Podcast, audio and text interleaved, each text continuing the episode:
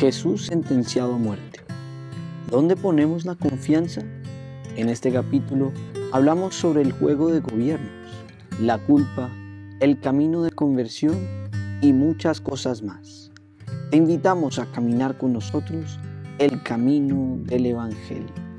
Acompáñanos a vivir la palabra de Dios. Hola, hoy estamos con Juliana Villegas, Antonio Torres, María Paula Gallegos.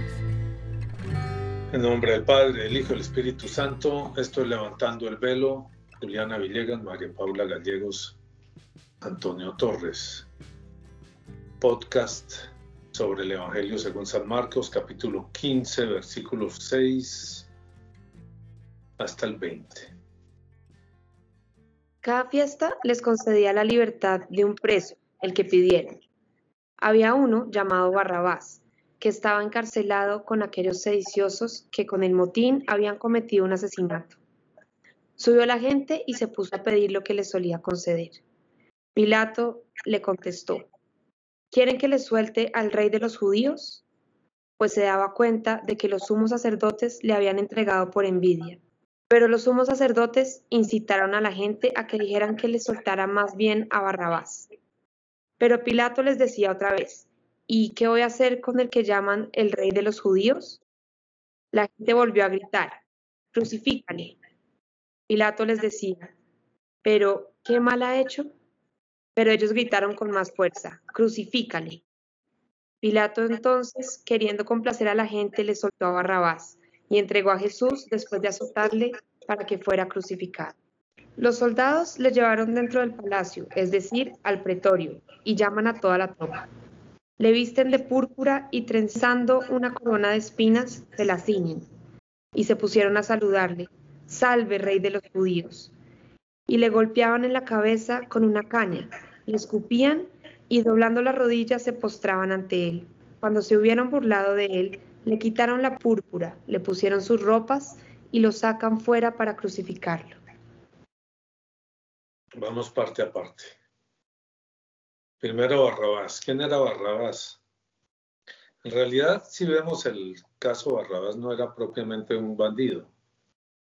Barrabás no era un ladrón, lo que aparece ahí, ¿no? Era uno de los tantos judíos que se amotinaban contra el poder romano. Era un celote. Uno de los uh, apóstoles, uh, Simón, va a ser un celote, Simón el celote. Los celotes eran una organización que propendía por la revuelta para lograr independizarse de Roma. Toda su vida los judíos van a estar buscando la independencia. No les gusta son, sometidos por nadie, a nadie. A nadie le gusta eso. Quieren su independencia, su libertad. Y estos son los que la buscan de cualquier manera, a la brava, mediante la revolución. Y en ese motín mataron a un hombre. Entonces Barrabás es reo de muerte. Lo van a matar. Y por costumbre, el día de la fiesta les soltaban el que ellos pidiesen. Y ellos van a escoger entre estas dos personas, Jesús y Barrabás. Escogen a Barrabás. Barrabás de alguna manera es símbolo de esa independencia. Ese, ese, ese grupo de amotinados van a lograr lo que querían poco de tiempo después de esto. No tanto, treinta y pico de años en el, en el 66, 67 después de Cristo. Logran que, que el pueblo judío se amotine contra Roma, se toman el poder, matan a, los, a las autoridades romanas de la época y se independizan de Roma. Roma viene, pone sitio a Jerusalén. Es una independencia que dura como seis años hasta la caída de Masada. Cae Jerusalén, cae Masada. La destrucción de las murallas y del templo. A ver, Juliana, ¿qué piensas tú? Pues me parece que es interesante como la mezcla entre los poderes, ¿no? Está como el poder del gobierno, está el poder de, de, los, de los sacerdotes, es como todas las realidades ahí encontradas, ¿sí? y, y empieza a como ver ese juego, ese juego que hacen entre ellos. Porque Pilato en realidad como que ve, que, o sea, ve que Jesús no ha hecho nada, pero cede ante la presión de, de los sacerdotes. Él trata como de convencer al pueblo y entonces los sacerdotes van también a, a asusar al pueblo para que hagan lo que ellos quieren. Pues digamos que me parece que es una escena que muestra así como a la humanidad, como un retrato de la humanidad un poco, ¿no? Donde están todas esas fuerzas que se, que se cruzan y se recruzan. La humanidad, sí. Mm, sí, si uno va a ver, Juliana, este, esta problemática de la parte religiosa que se inmiscuye en la parte del gobierno, etcétera, pues ha estado toda la vida y está por todas partes. Sí. En realidad es como sano separarlo, Sí. porque los conceptos religiosos son mucho más complejos. En el pueblo de Israel, pues tiene su origen en, en Moisés y en Moisés estaban todas las fuerzas. El pueblo de Israel es un pueblo teocrático, es un pueblo suscitado por Dios donde es Dios el que determina las leyes. Todas las leyes de Israel son determinadas por Dios, los diez mandamientos y los que siguen. Entonces, pues era muy poderoso, el Sanedrín y el sumo sacerdote eran muy poderosos. Las leyes religiosas tenían castigo de muerte. El que hablaba contra Dios o el que, el que blasfemaba era reo de muerte, como va a ocurrir después también en la iglesia. En la iglesia de la Edad Media era así. El que no aceptaba la iglesia, el que se oponía visceralmente a la iglesia, lo quemaban. Y pues hay cantidades de casos. ¿no? Y de esa manera mantuvieron pues más o menos libre de herejes a la iglesia durante un buen tiempo. Cuando eso pasó, pues la iglesia llenó de herejes. Y hoy en día está llena, llena, llena, llenita. ¿Verdad? Porque Sí. si la iglesia son todos los bautizados, va a preguntarle a cada bautizado en qué cree y qué piensa, y a ver si no encuentra herejías, blasfemias, eh, ¿cómo se llama lo otro? Eh, cuánta cosa, cuánta cosa va a encontrar. En esa época, a todos esos que ustedes preguntan en, la calle y que usted piensa de la religión y de Jesús, a todos esos que van contra Jesús, los quemarían. Los quemarían. ¿Sí? Como después iban a quemar a Lutero. Lutero, cuando ya la ve caliente, que le van a echar candela, es cuando, bueno, en realidad él no se escapa, el, el señor feudal de él lo secuestra y lo lleva a un castillo para protegerlo cuando ve que ya lo van a, que ya lo van a quemar. Mm. Y lo van a quemar por orden de la iglesia. Sí, a Santa Juana de Arco la queman por orden de los obispos ingleses. Ellos determinan que ella es hereje. Y la queman. Y después, ay, qué pena, esta no era, esta, esta santifiquémosla. Hay una problemática grande, claro, la iglesia en manos de los hombres. De todo ese cruce y recruce de que tú hablas.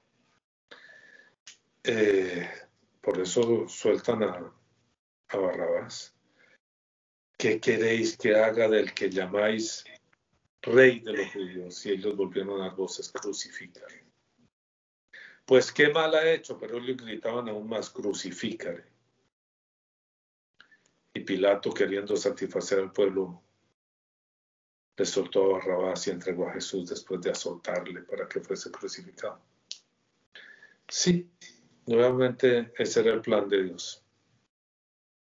Era necesario, era necesario la muerte de Jesús. Sin eso, digamos, yo lo veo como desde un punto de vista personal. Todas las cosas malas que yo he hecho, todos mis pecados, todos mis yerros a través de la vida, ¿sería yo capaz de sacarlos y decir, yo hice esto y esto y esto y esto? Si no tuviera la certeza de que Jesús murió por todo eso y no me lo van a cobrar. Si fuera así nomás, venga que lo perdonamos. Venga pero que lo perdonamos, no se preocupe. Fíjense lo que ha pasado en Colombia, ¿no? con las FARC. Vengan que los perdonamos, solo tienen que confesar y los perdonamos. Vengan, tranquilos, no se preocupen. Años debatiendo eso. ¿Ustedes se han fijado cuántos de esos están muertos? De los de las FARC. Perdonados que fueron a cumplir la ley y a reintegrarse a la sociedad. ¿Cuántos terminaron muertos? Es un eh, ciento y pico, cientos y pico, una cosa así. No es tan fácil. En este caso, el que empeña no su palabra, sino su vida es Dios mismo. Yo doy la vida por ustedes. Vengan, que ya están perdonados.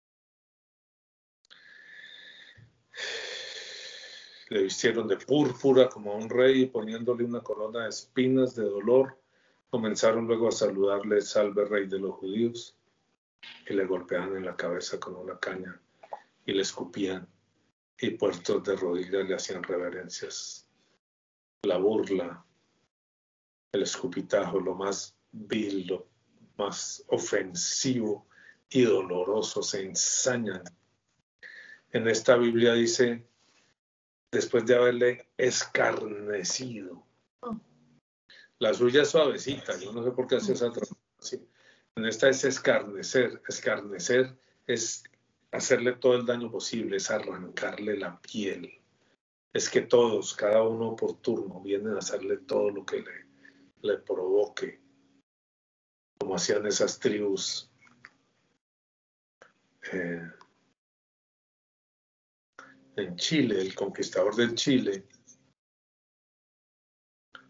lo, cuando lo capturan y lo matan, no lo matan de cualquier manera lo amarran a un palo y vienen las mujeres con las cucharas que afilan y la le van a arrancar la carne vivo.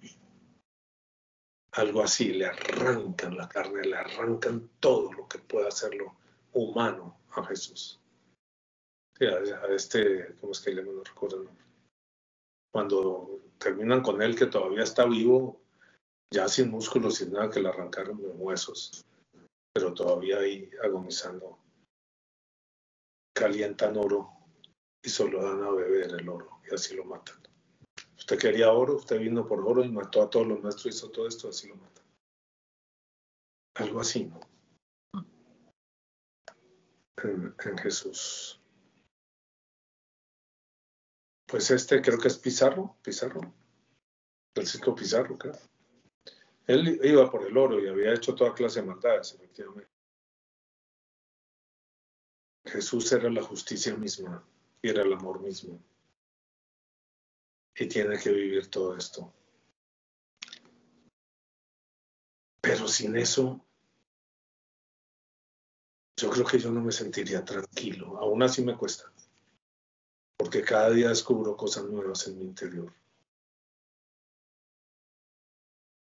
cada día el esfuerzo por, por encontrar la manera correcta de hacer las cosas. Y van cuántos años ya. Y esto no lo había entendido, esto no se hace así, se hace así. Toda una vida, toda una vida. Habrá quienes obran bien desde el comienzo, ¿Qué opinas, Juli? Sí, yo, yo estoy de acuerdo contigo. Yo creo que uno se atreve porque sabe que, es decir, ante ese perdón, uno dice, no, pues ah, ah, se, se, arriesga porque tiene todo que ganar. Pero si uno no tuviera esa certeza, yo no sé, porque, claro, la, la, el pecado lo va uno haciendo sentir pues culpable y cada vez a esconder más y más. Entonces atreverse a dar ese paso es difícil. Sí. De acuerdo. María Paula, para terminar, ¿qué opina? Sí, pues estaba pensando eso que usted dice, de darse cuenta que uno puede hacer las cosas como, que las está haciendo como no, debían, no deben ser. Pienso que, que ahí está un punto bien importante para el pecado, como que uno siempre cree que está haciendo las cosas lo mejor posible, ¿no? y uno dice, pues yo lo hice como yo pensaba que se podían hacer. Y a veces hasta eso uno empieza a darse cuenta que no, no de, de buenas intenciones se construye, o sea, uno puede estar haciendo las cosas mal, totalmente lejos de Dios y pensar que, está, lo está haciendo bien. De buenas intenciones está lleno el mundo. Pecado quiere decir no atinar en el blanco. Yo quería, pero le pegué donde no era. Eso es el pecado. No, yo quería, mis intenciones eran buenas, pero le pegó donde no era. Mató al pasajero, mató al que pasó. Pero yo no le apunté a él, pero le pegó. Yo quería hacer feliz a esta mujer y le hizo toda clase de barbaridades. De eso está llena la, vida. Yo quería hacer feliz a este hombre y terminé traicionando y bueno, todos los desastres. Yo quería que con este socio nos fuera bien y llegó un momento en que no aguanté y terminé engañándolo para quitarle plata o para lo que fuera. Yo quería. De yo quería se está hecho el mundo y la vida y la propuesta nuestra es que no basta la propuesta de la iglesia, no basta con querer, es necesario atinar y caminar por donde es. Y para eso está el Espíritu Santo, para eso está la iglesia, para eso están nuestros hermanos, para que entre todos podamos encontrar el camino. Pero ese es tema de otro podcast. Dejemos este aquí. Gracias a los que escucharon este nuevo capítulo. Los invitamos a que se suscriban al canal, que eso nos motiva a poder crecer y llevarle más esta palabra a más gente. Que nos dejen sus comentarios y sus que nos motivan para seguir. Gracias. Que compartan, eso es interesante. Que opinen, eso es muy interesante. Hay gente que opina largo, vale. Hay gente que opina corto, vale también. Hay gente que opina a favor, vale. Hay gente que opina en contra, vale. Vamos para adelante. Señor Jesús, te damos gracias por este ratico. Le pedimos al Señor que los bendiga a todos, que los tenga en su presencia, que lleguemos pronto, pronto, Señor, a la vida eterna. En el nombre del Padre, del Hijo y del Espíritu Santo. Amén. Hola, si te gustó el video no te olvides de suscribirte. Toca la campanita, compártelo con amigos y dale like.